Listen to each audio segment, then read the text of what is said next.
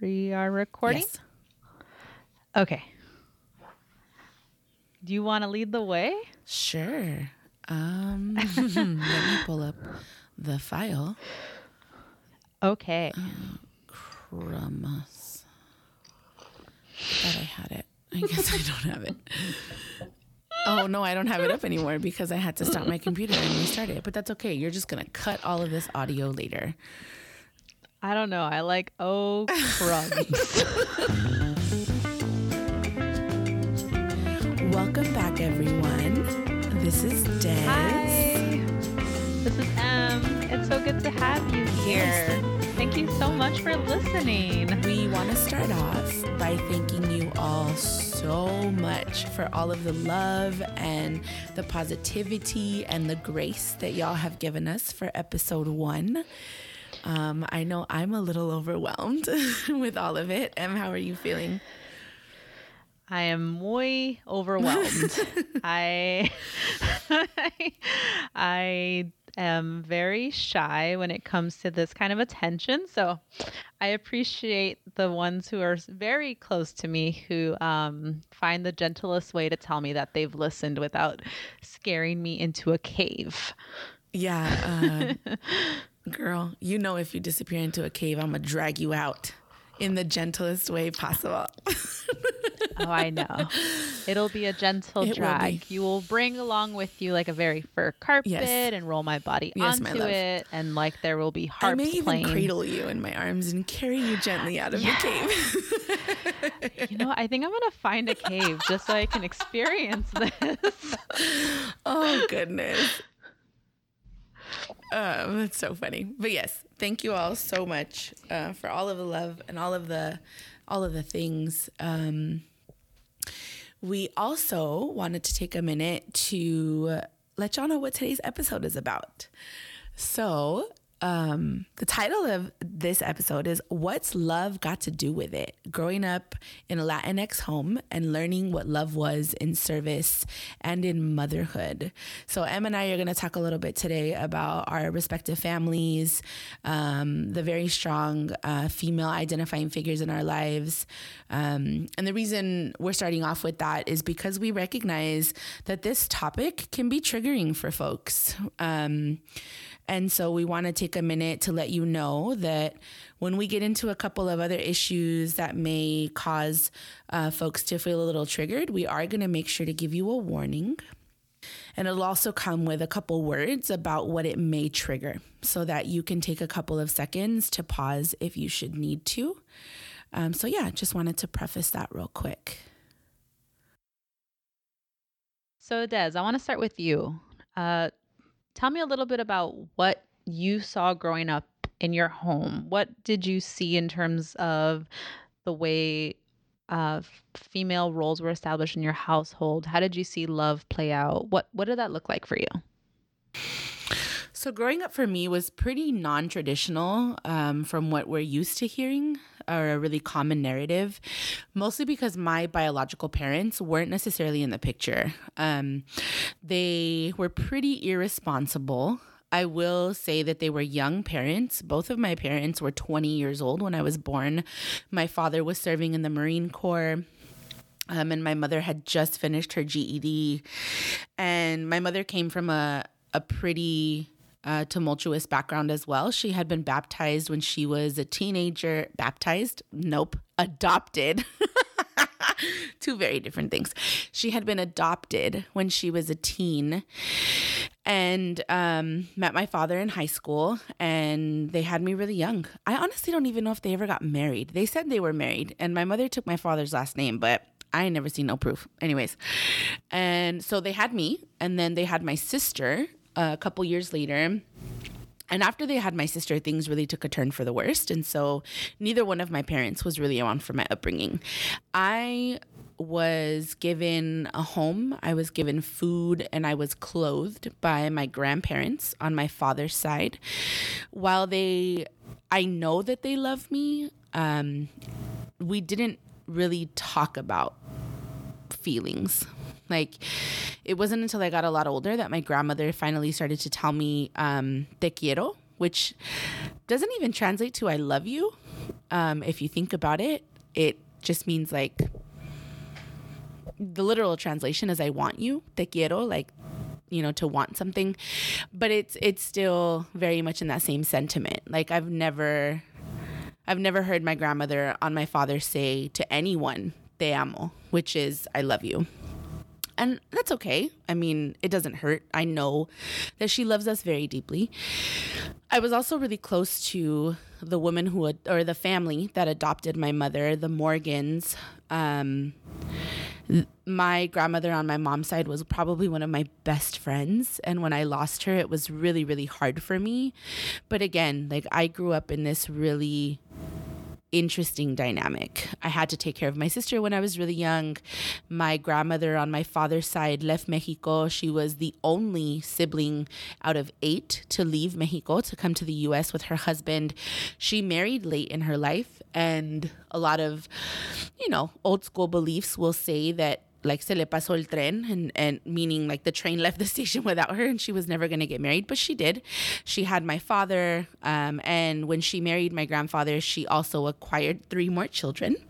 Um, so it was super like non-traditional. And when my grandmother got to the states she took a job as a seamstress and then had to quit because my uh, father was incredibly attached to her and she couldn't go to work. She couldn't really do anything without him kind of throwing a fit. And so she quit her job. Um, and her dream was to become a seamstress, like a well known seamstress. She made a lot of my dresses when I was little. She made my quinceañera dress. She helped uh, with my wedding dress. Um, and then in terms of my grandmother on my mother's side, my grandma Carol took on a lot of responsibility because my grandfather was very ill from what I remember for most of my life.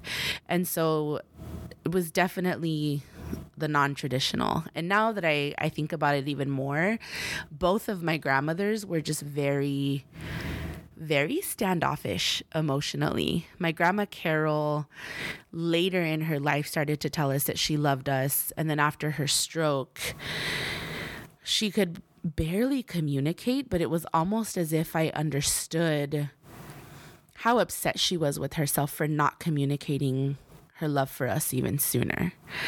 And so yeah, the roles in our in my home definitely played out a little differently. And because of that, I've always been in a multi-generational house. Like my mother for a little bit of time, my grandmother, myself, my sister. I'm all, I've almost always lived within at least one or two different generations in our home. And that's very much how it is now because my partner and I are the primary caregivers for my grandparents on my father's side. There are three generations in that home. There are my grandparents, us, and then Sophie, uh, my daughter, who um, most of our close friends know. She is three years old and she spends a lot of time observing and um, asking a lot of questions.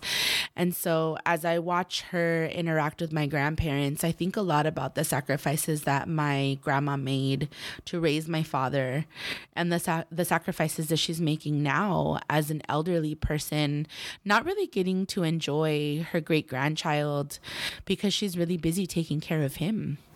Um, and she didn't really get to enjoy us as grandchildren because she was busy stepping up for her son uh, who didn't who didn't do that. So definitely really different, I think, from a lot of the stereotypical roles that we hear about. It's just been really interesting to see that dynamic play out, especially now that I'm a mother. Like my grandmother would constantly tell me to go to school, to prioritize my education, to get a really great, to have a really great career.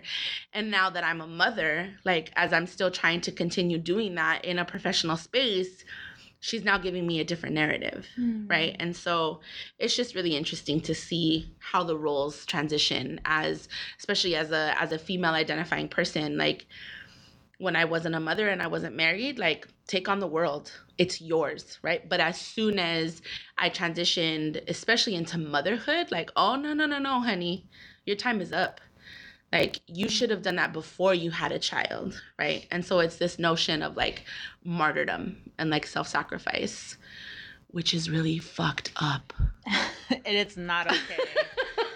that is not okay. And it, yeah, it, it creates this uneven balance in a partnership. Yeah. Um, yeah, absolutely. One of you is expected to give up everything, mm-hmm. put someone else before you. And the same expectation in heteronormative relationships is not put on, you know, the male identifying Nope. person. Absolutely not. Um, this like martyrdom and and um, is really tied to femme identity. yep. And I think I saw a little bit of both camps when I was growing up. Mm-hmm. Um, so my uh, grandparents on my dad's side immigrated um, from Mexico.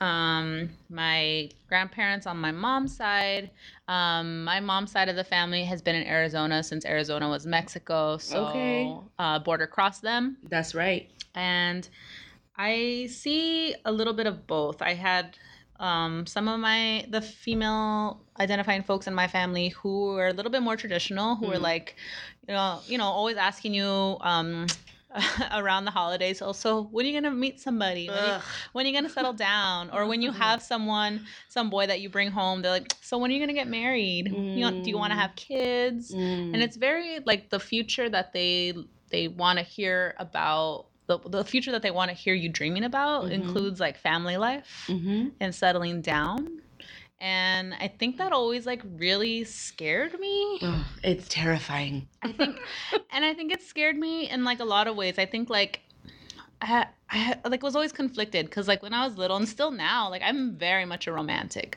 like I Mhm. love the idea of just like falling in love with somebody and Same. and you know being wooed and and you know sharing like you know passing notes to each other and you know giggling for no Right. reason like all the crazies that you go through when you the like newness, somebody the excitement. yeah, but i also like there was a lot of heartbreak in my family Oof. there's not a lot of um i think all but maybe just my grandparents one set of my grandparents and um one of my tia and tios are still married Mm. everyone else either had children out of wedlock or like um had a another partner that they initially were married to Mhm.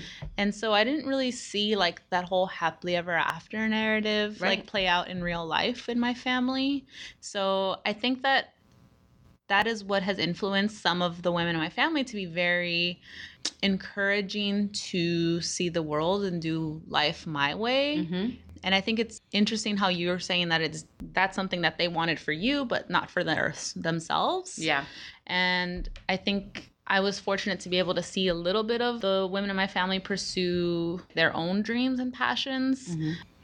but at at like what cost? Oh. At what cost? Like can you can you can you pursue the kind of life in the societal structure that we have today? Can you pursue the kind of life that is fulfilling and puts you first as a woman and, you know, allows you to follow all the things that you pursue and and have a home life. Mhm. Like, you know, that idea that they try to tell you when you're little, like you can't have it all. So you have all these movies where, oh, you have this like shrewish boss woman who doesn't Mhm. she's really good in her career but she doesn't have a family or you have like this mom who stays at home and doesn't really have like dreams for herself but Right. hello running a household is a lot of fucking work um It's a full time job. that is a full-time job that woman has dreams for herself and her dreams could be to have a very high functioning household where everyone is taken care of Absolutely. um and yeah i, th- I think that's something that like really is hard for me to think about too when i think about my mom Mm. um my mom is someone who left the house really young she moved from arizona to california to pursue her dream of being a musician. Mhm. and she's been doing that since she was very young professionally since she was 19 so when i was little like i grew up in a house with mostly boys. Mm. so i have three younger brothers. Um, i'm the only girl. I'm the oldest. Um, and my dad took care of us a lot when my mom was out traveling and pursuing her dream. Mm. and i think even though i saw that in practice i didn't really see a partnership between my Mm. parents where it worked out well. I don't know Yeah. how to fast forward through all of that or summarize it quickly, but you know, my my parents are no longer together, and I think that that was something that I heard from my family as to why it didn't work out is because of because of like the life that my mom wanted to pursue. Um, and it didn't fit with this narrative of s of taking care of the family Yeah. and staying home. And I think like thinking about that and then hearing from my her mom, my nana, a little bit about the heartache that the women in my family have experienced at the hands of men, whether it be sexual violence, emotional Mhm. abuse, or um, the kind of abuse, like financial abuse, like where you are stuck in the situation that you're in and you can't, you know, you don't have enough like wealth to be able to escape the the partner that you have. I think there's a lot of trauma on my mom's Oh, yeah. side, and I think it's unfortunate, but it's the kind of thing that encourages them to support me in pursuing a life as a single woman living on my own um, with no like i don't have any deep desire to like settle down and start a family anytime soon Mm-hmm. um, and I think it's very, I feel very fortunate to have that within my own family because I know a lot of my friends who experience a little bit more pressure from from within to you know have a certain kind of success that includes motherhood Mm. And i'm i'm 28 i still don't know if that's that's in the stars for me. I don't know if that's something that that i want. And i i really don't know. I don't think that that's a decision i would make for myself right now. I Mhm. think if i were in a partnership um i that would be something that we could come to together. But i don't know. I feel like i'm i'm stuck with the wanting i'm in a space right now where i'm wanting to be selfish and like care for myself and i don't think that i am healed enough from you know my own my own relationships and what i saw growing up to be a good parent for a child But why does that have to be selfish, boo? what part Caring for yourself and doing the Oh. things um, that you want to do. Like that's yeah I think that's what that's another reason why we're sitting here, right? Is this notion of like us taking the time to do the things that we want to do and and to live the life that we want to live. Like why does caring for yourself, putting yourself first and doing the things that make you happy first selfish? Hmm. Yeah. I- Right? who and I think that's why we're talking about our home lives Yeah. because I think we learn a little bit before we knew we were actually learning these things and picking it up. You Yeah. know, we have that internalized narratives of of you know mart martyrdom. Is that how you say that word? Um, martyrdom. Mhm. um, I think you we pick up on those things about yeah. How like if i am a woman and this is how i see the other women in my family performing love Mm, um, performing you know acts of sacrifice right. um, you know who is who's the person in the kitchen who is making food for everybody you Mm. know who is you know we make jokes all the time about our you know latina women like yelling at their kids for not helping them clean Mm-hmm. so right. There, there's an entire empire built on that kind of thing, like T-shirts and exactly all of it, right? And it, as funny as those things are, and as much as we joke about them, like inherently, that that is a learned behavior. It's another, it's another kind of systemic oppression. I think that that like yes, we talk about and we joke about, but we don't talk about enough. We're not having the conversations to break down um, the systems of oppression that are built within our own families, which are intergen like intergenerational, right? Now we're gonna start talking about well, this is a whole nother episode, but like intergenerational trauma and how we we carry that on and how we continue to sustain those systems within our families, and a lot of times without even knowing that that's what we're doing, right? And so there's a there's a lot to there's a lot left to unpack, and y'all ain't our therapists, so don't worry, we're gonna move on from that topic soon. Um, I think another thing, you know, that we don't talk about a lot in our families is, especially amongst the women, is this like notion of like sex and relationships and you know, what it's like to have a conversation with a female identifying presenting child and a male identifying presenting child or a child who does not identify with either gender, right? Like, how are we having those conversations moving forward? And how do they sound different from the conversations that were had or weren't had with us when we were younger? Like, my grandmother never sat me down to talk to me about sex, she never sat me down to talk to me about what it meant you know, to really take care of myself. I would leave and she would tell me one, like a couple things as she walked out, the, as I walked out the door. It was usually like, te cuidas, and which means, you know, take care of yourself and to make sure that my, I was home on time. And those were the only conversations that we had about sex. Like we never actually, you know, had full blown, yeah, no, never. And, I'm sure that looked very different for you. Um, I didn't grow up with men in my home, right, or around young men, right. Mm-hmm. So for us, it was like take care of yourself, and then I learned about my vagina and how magical it is at school with a teacher. Girl, I'm still learning. okay, right? We still like, learning. do y'all remember like when how old you were when you found out there were three holes? Shit. you know, you have that one friend in college who's like talking about like having a pee and then like tampons, and you're like, girl, that's not the same. It's not the same thing. You right. pee with a tampon. right, right, right, um, right. And if that's blowing your mind, please go Google it. Get to know your. Get to know yourself. Your vulva is yeah. a beautiful thing. It is um, a very beautiful thing. Yeah, I I had very gendered care experiences. Right. Um, as being the only girl in a Latinx household, the, oh. um, a Mexican Catholic household. Hold on, let's unpack. just take a second to breathe in and oh, breathe oh, yeah, out right. all the guilt. Okay, okay. Okay. Yep. okay. Um I so yeah, yeah, I have three younger brothers and growing up, I had really strict curfews. Mm. If I was supposed to be home from band practice at 4:30 and it was 4:40 and my mom hadn't heard from me from my Ooh. Nokia cell phone. Okay. She'd be calling my friends. What? Like where is where is Emily? Oh my god. Is she with you? What's she doing? Sorry, I got distracted playing Snake.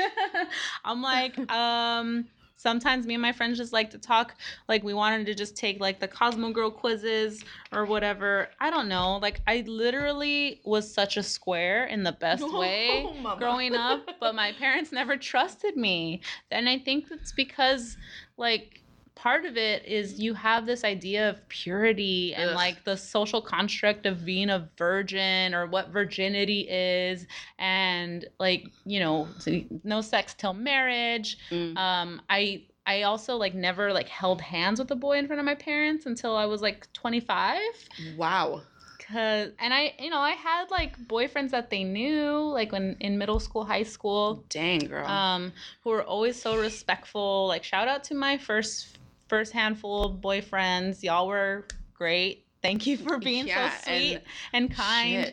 Um, and for putting up with having to go on dates with always one of my brothers around. Oh my gosh, Em. Girl, I wow. was not alone with a boy that I liked that way until uh, freshman year of college. What? Yeah. Yeah. Wow. So and I think it's because, you know, t- again, speaking of like virginity and like, you know, take care of yourself, yeah. I was taught that it's my responsibility to not put myself in a situation what? where a person would want to enact harm what? on me.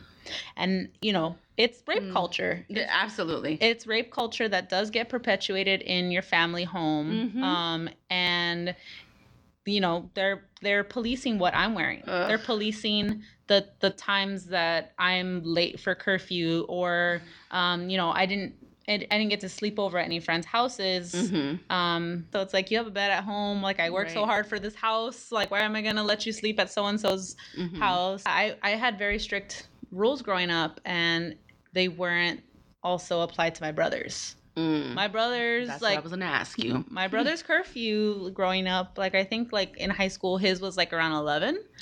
Uh, I'm sorry if I'm wrong about that, but that this is my perception. This is my side of the story. Sorry, brothers. sorry, bro. Yeah, but this is my perception. Like I was supposed to be home like eight. Like if the sun went down, I was home. Wow. And, you know, I'm playing. I'm I'm the nerd as nerdy as they come. I was in marching band. I was in soccer. I played Nancy Drew PC games, and I loved reading. I definitely saw like a huge discrepancy between myself and my brothers. And that was something that like when I was younger I would start thinking about like once I, you know, understood pregnancy and sex and all that. I'm like, wow, you're worried about me potentially um, deciding to have sex with someone, or you're worried about me being with someone who decides that for me without my consent. And you're worried that I might become pregnant Mhm. and the implications of that are that I can no longer be in school or like I'll be shamed or Mhm. all the other things that come with becoming a, you know, an unwed young pre- pregnant um, mother to be. Whereas you have my brothers who are doing God knows what, with who knows who At all hours of the day. at all hours of the day. I can only get pregnant once every nine months. Okay. You know, those boys could have been impregnating whoever they want twice a day. Let's do the math here. We're over here.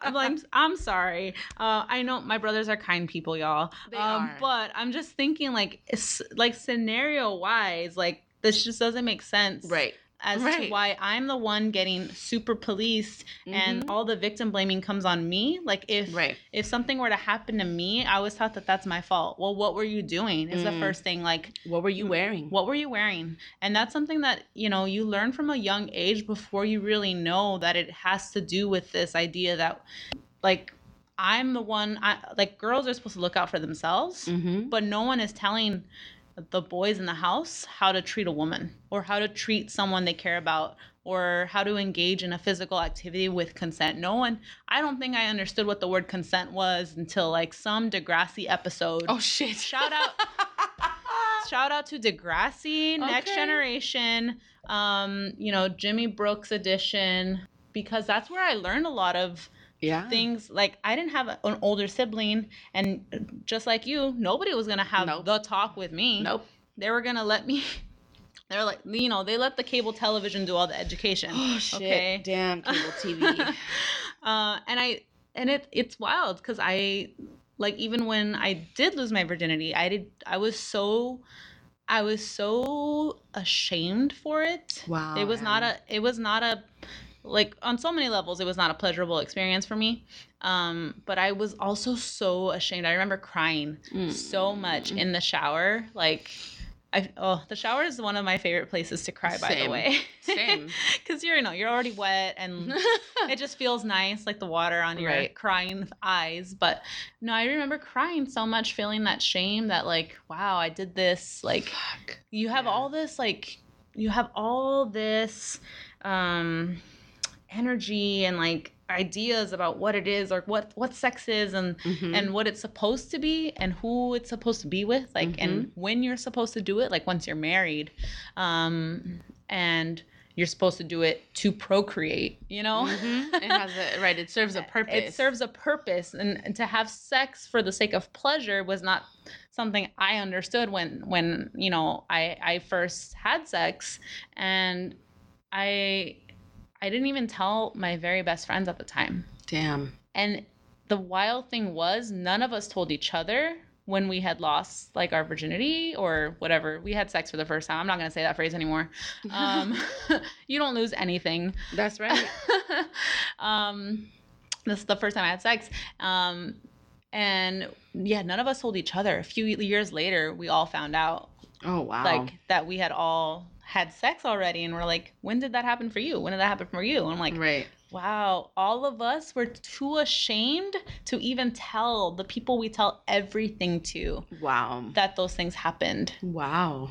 you know and it it it blows my mind to know that like so many years later i can have an entirely different view on it but Mm-hmm. but for me i i had i learned through experience. Yeah. it wasn't because someone had a conversation with me about those things to like really equip me right. to navigate that to navigate life um and and and a sex life yeah. with somebody in a very safe way. And it you know i had i had to be able to um, figure that out for myself and Mhm. like do that with my friends and i don't know i have a lot of i have a lot of feelings about that the gendered experience of growing up and the expectations you have to take care of yourself whatever that Yeah. means Yeah, I my so shout out to my very first boyfriend when I was like 15.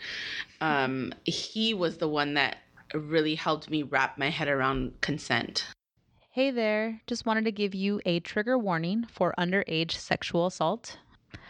I will count down from three, and then you pause this podcast and skip ahead 15 seconds. Three, two, one.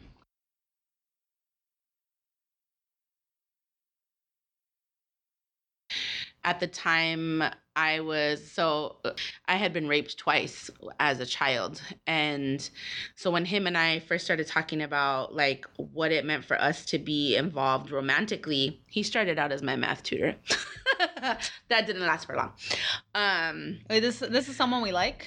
Uh, yeah, I Yeah? think I'm. Okay. I'm looking back now. I'm. I'm really thankful for the experience that I had with him, being like my first like boyfriend committed relationship. Uh, we went to two different high schools, and he legit started out as my math tutor, y'all. Like I was Yeah. failing geometry. I was gonna Um, make a joke about sexy math tutors. I um, mean, but I wanted to know if it you was know. if we were good still.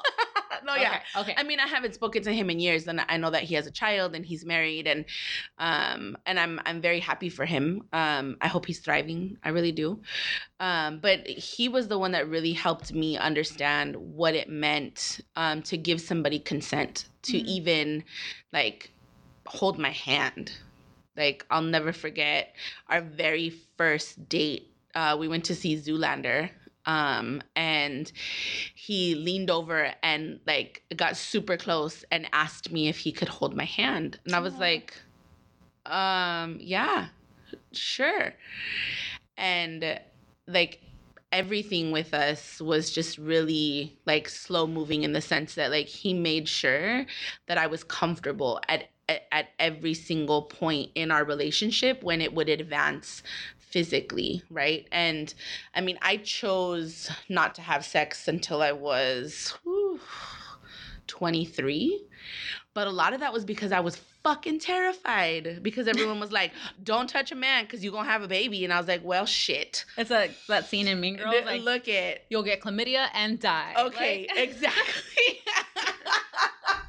exactly Like so I was like, uh, not trying to have sex with nobody. So uh, like I chose that at the age of 23 and but even then like we were still learning what it was to, you know, to take care of our bodies and to explore, you know, our bodies for pleasure. Like it was still something that I struggled with even at the age of 23. But yeah, it took a long time for me to be able to have open conversations about my sexuality and Mhm. about like sex for pleasure, which is ultimately one of the biggest stress reliefs for most folks. Like it's a part of your self-care. Like get to know yourself get to know your body. Like you can't Mhm. have a relationship with another person like physically and intimately until you know what does it for you. Like you know what i mean? So it's yeah i think now as an adult who's about to be 33 holy cannoli um like I've I've learned so much about it and it shapes the way that I want to talk to Sophia about it, right?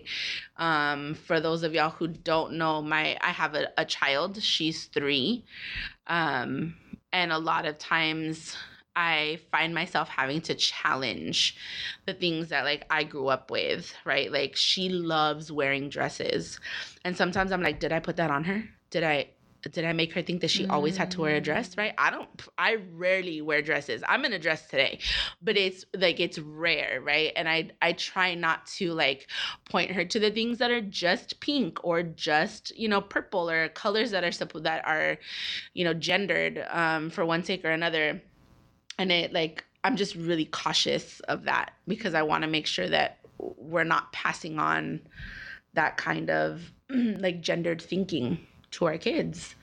Like I, I want my child to grow up loving her body, being comfortable in her body, knowing what makes her body feel good, knowing what is not okay. I love the fact that my kid doesn't just hug anyone.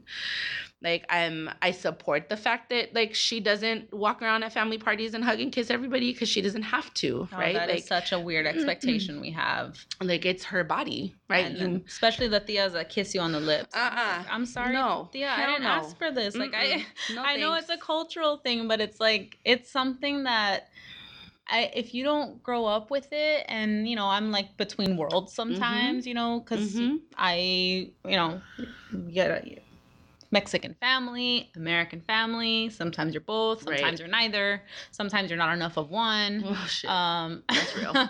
and yeah, like some of those learned practices, they they're just so jarring when they are. because you know I think like um like private space and and like boundaries physically are very Americanized thing, Mhm. Americanized Western thinking Oh yeah. of of space because of all of the trauma that we don't talk about and Right. don't make space for healing Right. so we need more physical boundaries in Yeah. my opinion because there's a lot of things that we don't talk about so Mhm. we have to be able to draw the line to protect ourselves Right. And a lot of that goes back to the fact that like we never saw excuse me, we never saw the women in our family practice that. Mm. And I don't think it's because they didn't want to. I don't think it's because you know they couldn't. I think a lot of it is because they just didn't have the mental fucking capacity to think about what they needed at the end of the day when they've been caring after everyone else, probably had another job. Like, damn, y'all. Like, go hug the female figure in your life who helped raise you because it's, I, you know, I, I've had uh, the, the honor of having some of these conversations with my grandma now. And yes, although sometimes she's trifling and is like, don't go on that trip because your daughter's going to forget who her mother is, you know? Other times that is cold like it's hella cold she that hurt um you know a lot of other times she talks to me about like the way that her mother grew you know how she grew up and how you know her her grandmother influenced her which is my great great grandmother and and just seeing the fact that like a lot of times the strong female figures in our families were strong because they had to not because that was their choice Hmm. like if I could if I could go back and talk to you know my abuelita Andreita or my mom like mama Tinita like I I would want to ask them like had you been able to make a, a real decision about your life and the trajectory like would you have what would you have done? What would you have done differently? Mm-hmm. Right? Like and really understand that sometimes they just didn't have the capacity to Yeah. think about what they needed at the end of the day there's just too much. There's too much on our backs. There's too much pressure to keep everyone together. And i Mhm. you know i see that in my own grandma. When my grandpa passed away like they Mhm. owned a restaurant for over 30 years. They were business partners. Mhm. they were like you know they're in love. And and i like say that so cynically. Um, no i do i Yeah. believe they were. I think that they had something special. And um like to see her keep the whole family together Mm. after yeah um and even like even taking care of my dad who is now like someone who is learning to live life outside of his marriage um it's amazing like she's i don't I don't I feel bad. I don't know how old my grandma is. Mhm. Um, I think she's like 70. Um, my grandpa died a little young. Um, and she's still doing all of that Mhm. and still making food for everybody and taking care of everyone and still finds her way to the casino now and then. Oh yes, grandma. Okay, that is her self care. That is her self care. You let grandma go to the casino. grandma go to the casino. Grandma is now she's now embracing her grays. Um, Yes. So is my nana. All my all my grandmas are embracing their gray hair now. I'm like, Look. look, you don't got time, grandma, Mm-mm. to worry about them gray hairs. And also, embrace that wisdom, Hell yes. that silver wisdom.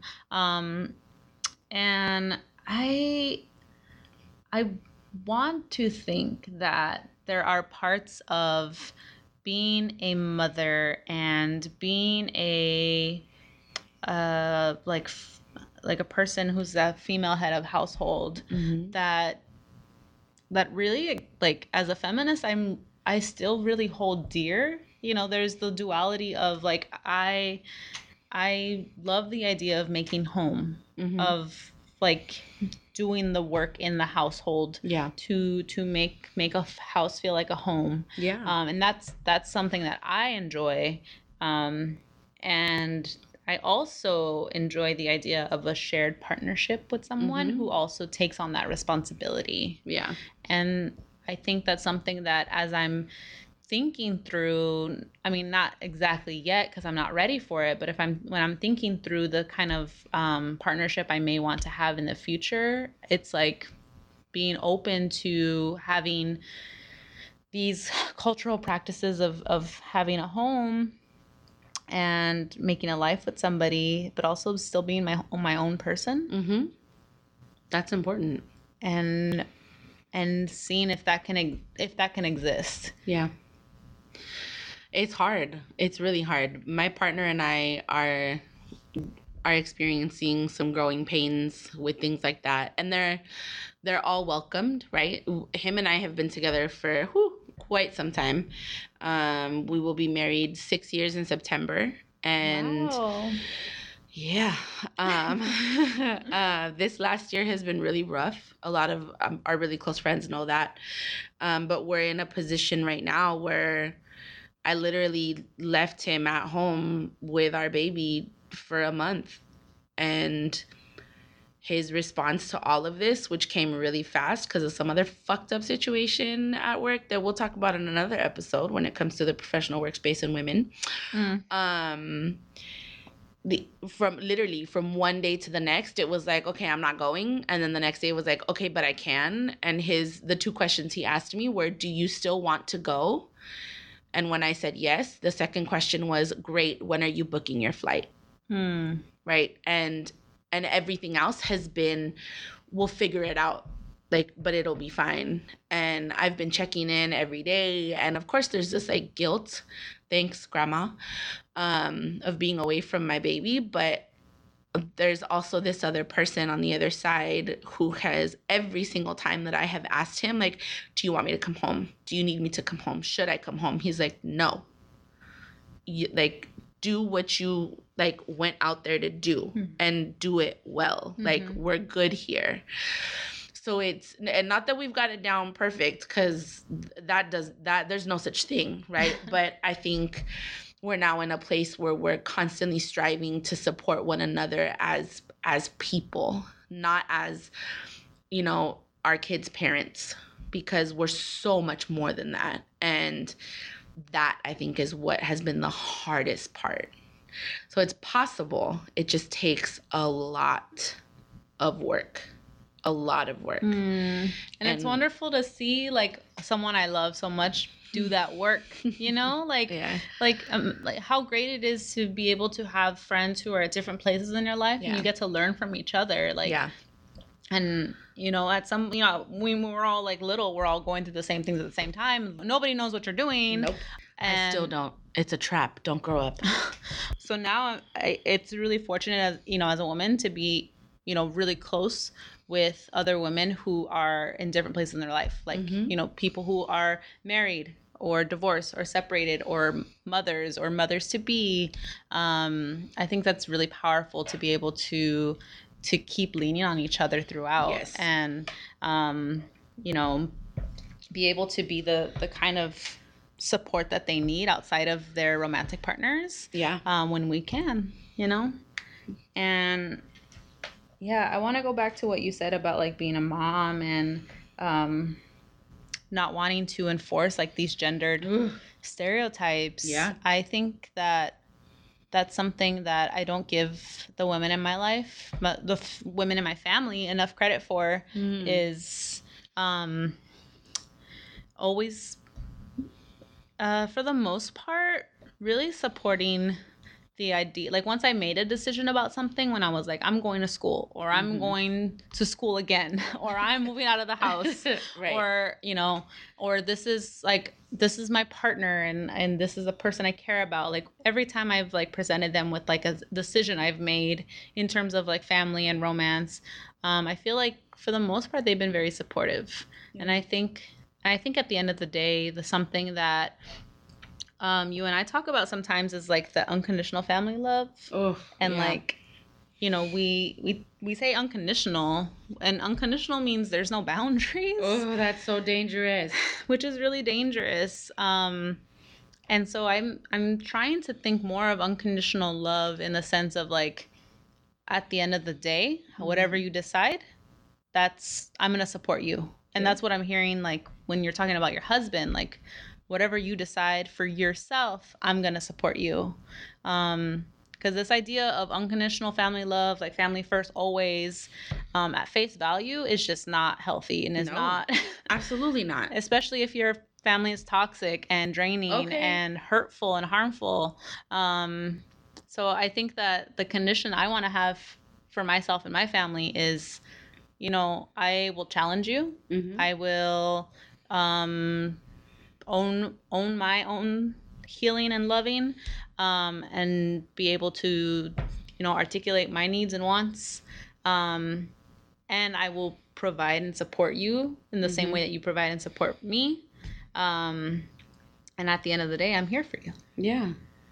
And that's a beautiful thing because it allows you to create the boundaries that you need to, right? Mm-hmm. Like, I'm constantly trying to learn how to love people the way that they need to be loved, mm. while also being very conscious about how much of myself I'm giving away and not receiving in return. Because that's real. Like, as somebody who is an empath and as someone who is all up in her feelings all the time and in everybody else's feelings and just loves love like it's so hard to get caught up in relationships that are draining because people don't know how to love you back and a lot of times that happens with our family because we feel this like blood is thicker than water stuff, right? And I'm like, look, y'all, I ain't nearly as close to half the damn people that I'm related to by blood when you know when you compare the people in my circle that I trust, one of them shares the same genetic makeup with me, mm-hmm. and that is my my sister. Everybody else is someone that I have chosen to be a part of my family, right? And that is at first was survival.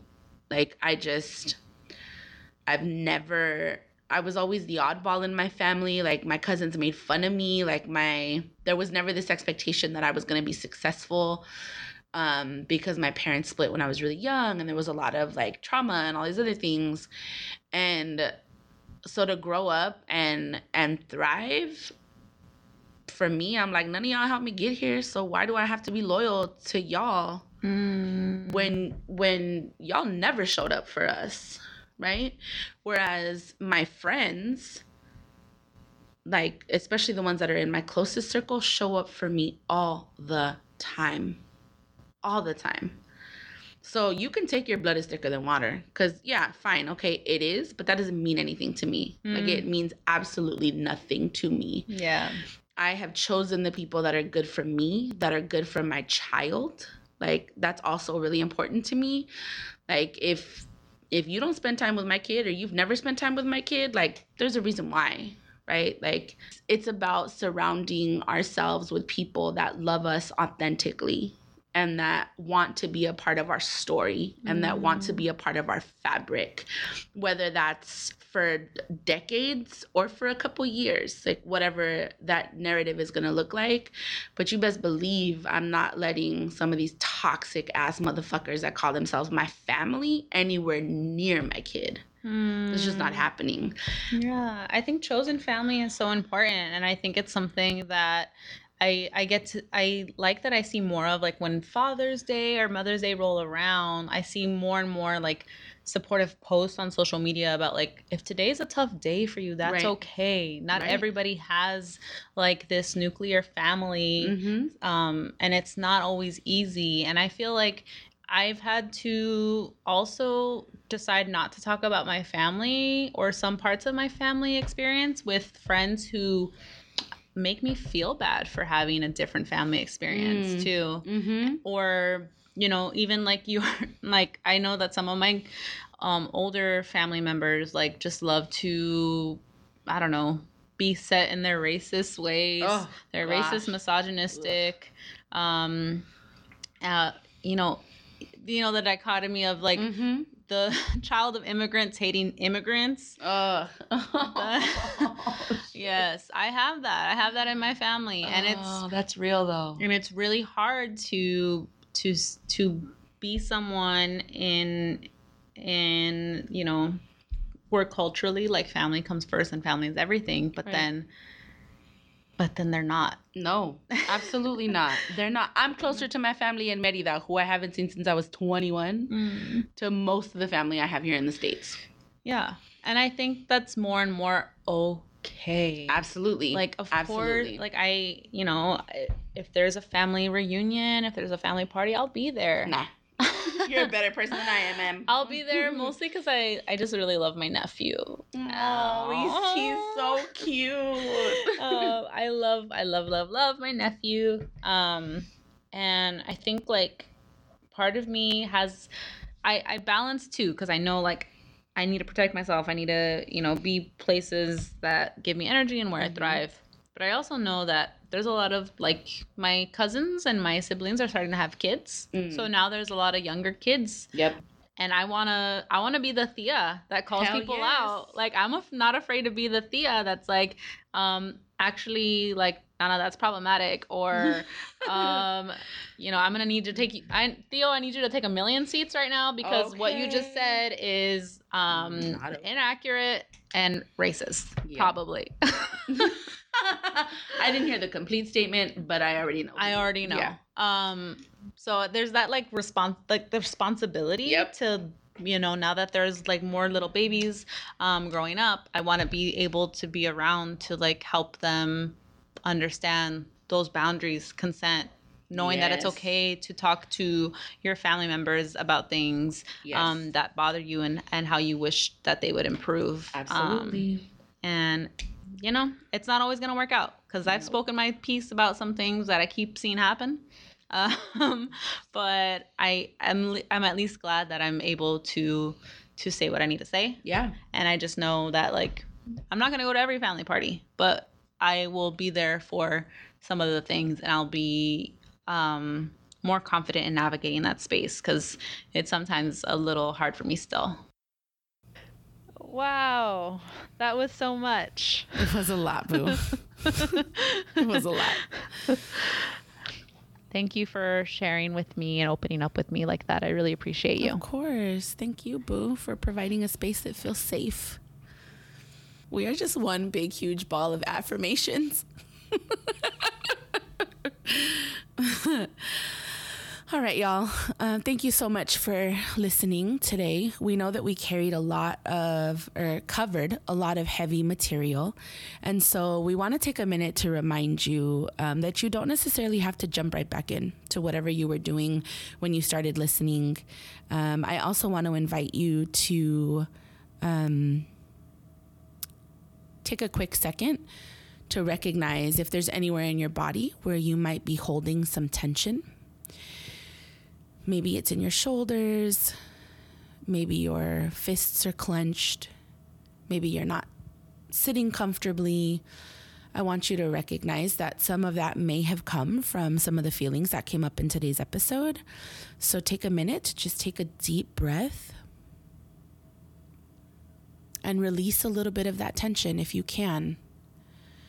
Take a walk maybe just step outside for a second if you have to to recenter yourself um, and remember that it's okay to give yourself the time and the space to process the things that we just talked about Ooh, thank you for that reminder, Des. I definitely feel a little tight in my neck as we talk about some of the more um, stressful things. mm-hmm. Same boo Yeah, that's my spot. Yeah. Yeah. All right, so now we're gonna share our commitments to being our best mejor sola self this upcoming week. yes yes between yes. now and the next episode Mhm. drop. Uh, so, Desiree, Ooh. how do you intend to be your best mejor sola self?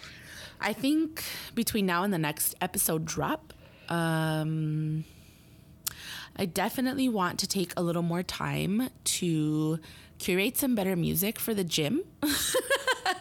if I'm being super real, like the playlist I have right now is pretty good, um, but I know that it, like it's getting a little old. Like hearing the same thing over and over is not helping my workout. So that's definitely one of them. And then I think another one, um, I have a lot of uh, little like tidbits sitting in my in the back of my mind in terms of like pieces that I want to write or short stories that I want to start. And so I think getting them from out of my brain onto paper or onto my notepad on my phone is also going to be something else that I'm going to work on in the next couple weeks. Oh, yes. I can't wait for those words to spill out of you. They're like magic. Sometimes. what about you, Em? They're like magic. What about or you, Boo? curses. Um, I intend to.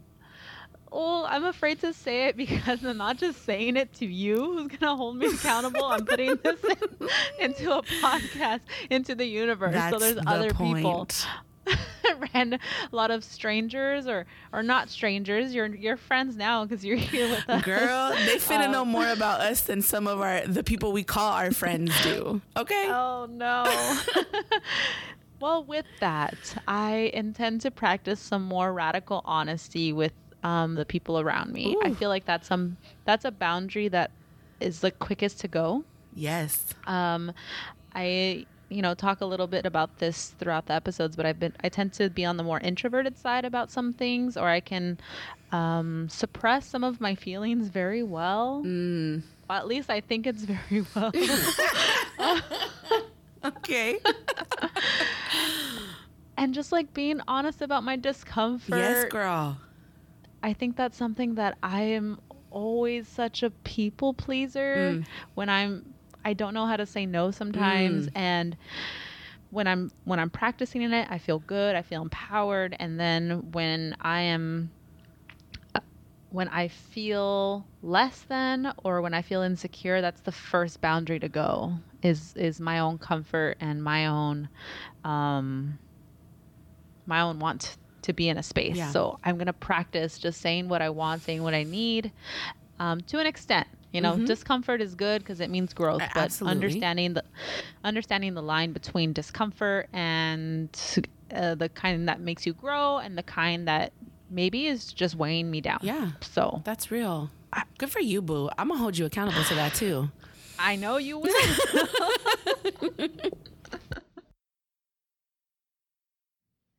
All right, amores. Please remember to be gentle to yourself. because your first love should be you.